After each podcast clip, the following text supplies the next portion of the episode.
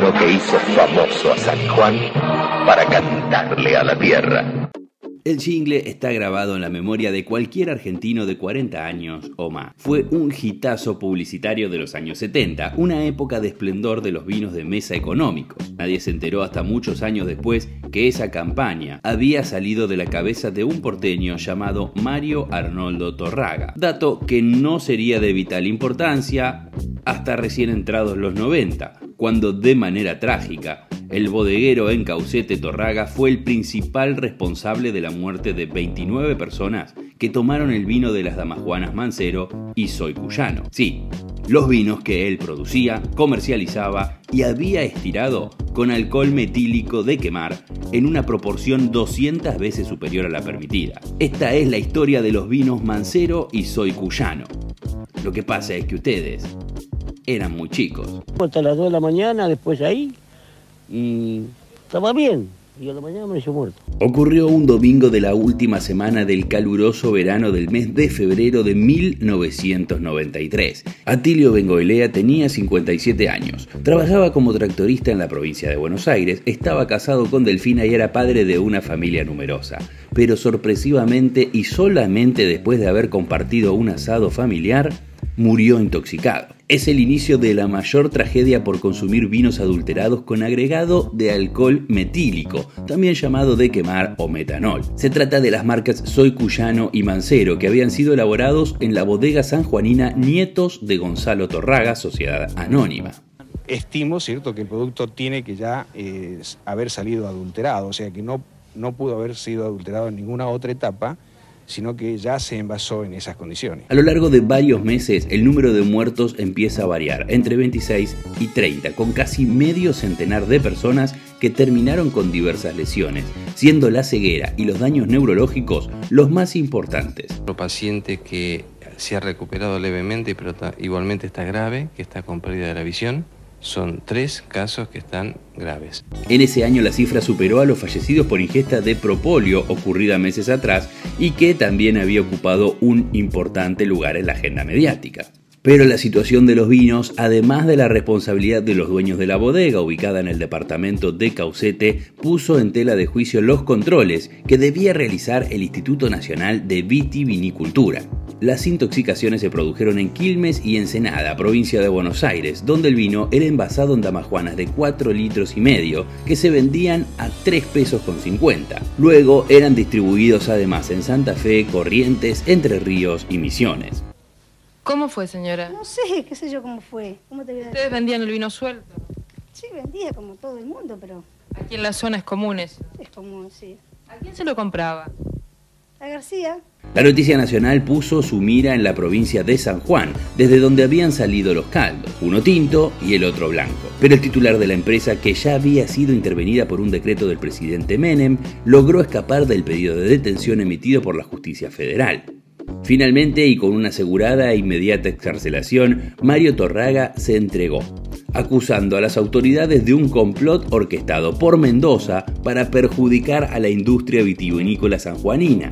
decir, no soy ni culpable ni responsable. Usted dijo que eh, los, muertos y los enfermos son atribuibles a, a las marcas Mancero y Soy Cuyano, y yo le digo que no. En su declaración, Torraga se olvidó declarar que tres años antes había sido condenado a prisión por falsificar cupos de vinificación dictada en el inicio de los años 90, es decir, que algunos antecedentes tenía.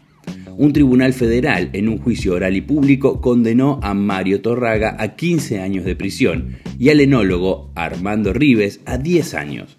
El doctor Benier confía eh, plenamente en que las pruebas eh, que tiene el Instituto Nacional de Vitivinicultura condenarían prácticamente eh, a Torraga y lo mostrarían como el culpable absoluto de la adulteración dentro de la bodega. A los que consideró responsables de los delitos de adulteración de vinos y adulteración de sustancias alimenticias en forma peligrosa para la salud, seguida de muerte reiterada de 10 o más casos. En el debate con más de 200 testigos quedó comprobado que la intención del bodeguero fue la de agregar el químico para luego estirar el producto con agua y así lograr mantener la graduación alcohólica mínima autorizada por el INB. El caso también terminó desnudando una realidad conocida y que demostraba que el INB no tenía control sobre los alcoholes. Fue por eso que en el año 1995 terminó siendo promulgada la ley de alcoholes y se le otorgan las facultades y controles al Instituto Nacional. En el 2002, Carlos Alberto Blanco, señalado durante el debate como distribuidor en el área metropolitana de los vinos sanjuaninos y que había logrado evadir a la justicia, terminó siendo detenido en la capital federal.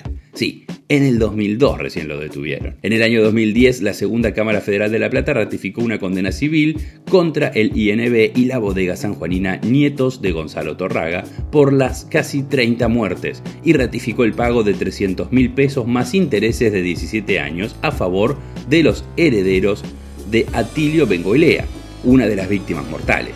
Mientras tanto, muchos otros perdieron los juicios en los tribunales y nunca cobraron una indemnización pasó en Argentina, en el año 1993. Lo que pasa es que ustedes eran muy chicos.